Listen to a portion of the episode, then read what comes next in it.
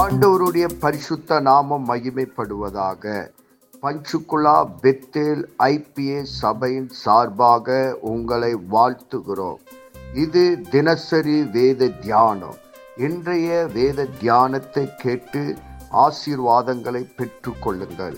கத்தர் உங்களோடு பேசுவாராக.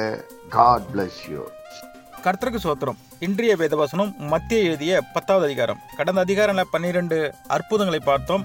இந்த அதிகாரங்களில் பன்னிரெண்டு சீசர்களை அழைத்து அவர்களுக்கு நல்ல அதிகாரங்களை கொடுக்கிறார். அதாவது அசுத்த ஆவிகளை துரத்தவும் சகல வியாதிகளையும் சகல நோய்களையும் நீக்கவும் அவர்களுக்கு அதிகாரம் கொடுத்து மற்ற தேசத்திற்கு ஊழியம் செய்வதற்காக அனுப்பப்படுகிறார்ங்கிறத நம்ம இந்த அதிகாரத்தில் பார்க்குறோம்.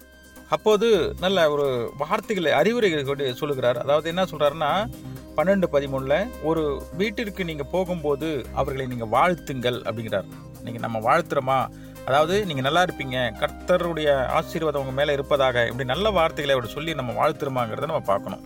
ரெண்டாவது பதினாறு பதினேழில் ஆடுகளை ஓநாய்க்குள்ளே அனுப்புகிறது போல நான் உங்களை அனுப்புகிறேங்கிறார் ரொம்ப துக்கப்பட்டு சொல்றார். இன்னைக்கு ஊழியம் சொல்றது ஊழியம் செய்வது மிகப்பெரிய கஷ்டமான ஒரு விஷயமா இருக்கிறது.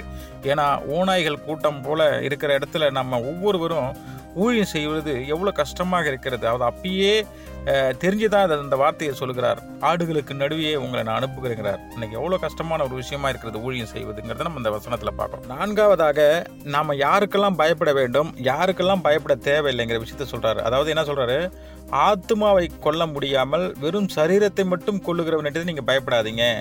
அதாவது ஆத்மாவையும் சரீரத்தையும் நரகத்தில் அழிக்கக்கூடிய வல்லமை பெற்ற தேவனுக்கு பயப்படுங்கிறார் இன்னைக்கு நம்ம யாருக்கு பயப்படுறோம் அப்படிங்கிறத நம்ம யோசிக்கணும். அதாவது கர்த்தருக்கு மட்டுமே பயப்படுங்க. மற்ற யாருக்கும் நீங்கள் பயப்படாதீங்கிற விஷயத்த இந்த வசனத்தில் சொ இந்த வசனத்தில் சொல்கிறார் கடைசியாக என்ன சொல்கிறாரு மனுஷருக்கு முன் என்னை அறிக்கை பண்ணுகிறவன் அவனை நான் பரலோகத்தில் இருக்கிற பிதாவின் இடத்தில் நான் அறிக்கை பண்ணுவேன்.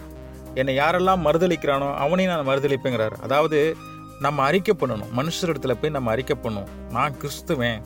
நல்ல வார்த்தைகளை நீங்கள் பேசணும். கிறிஸ்துவர் நல்லவருங்கிற நல்ல வார்த்தைகளை நீங்கள் சொல்லணும். நம்ம சொல்கிறோமா இன்றைக்கி நம்ம எத்தனை பேர் சாட்சி சொல்கிறோம் நமக்கு தினம் தினம் ஆண்டவர் நல்ல அற்புதங்களை செய்து கொண்டு வருகிறார். அதை நம்ம அதை நம்ம பயன்படுத்தி அதனுடைய அறிந்து நம்ம அந்த நல்ல வார்த்தைகளை மற்றவர்களுக்கு தெரியாதவர்களுக்கு நம்ம சொல்லுகிறோமாங்கிறத நம்ம பார்க்கணும். இந்த வசனத்தை முழுசும் படிப்போம் தியானிப்போம். கர்த்தர் தாமே தம்மை ஆசீர்வதிப்பாராக. ஆமீன்.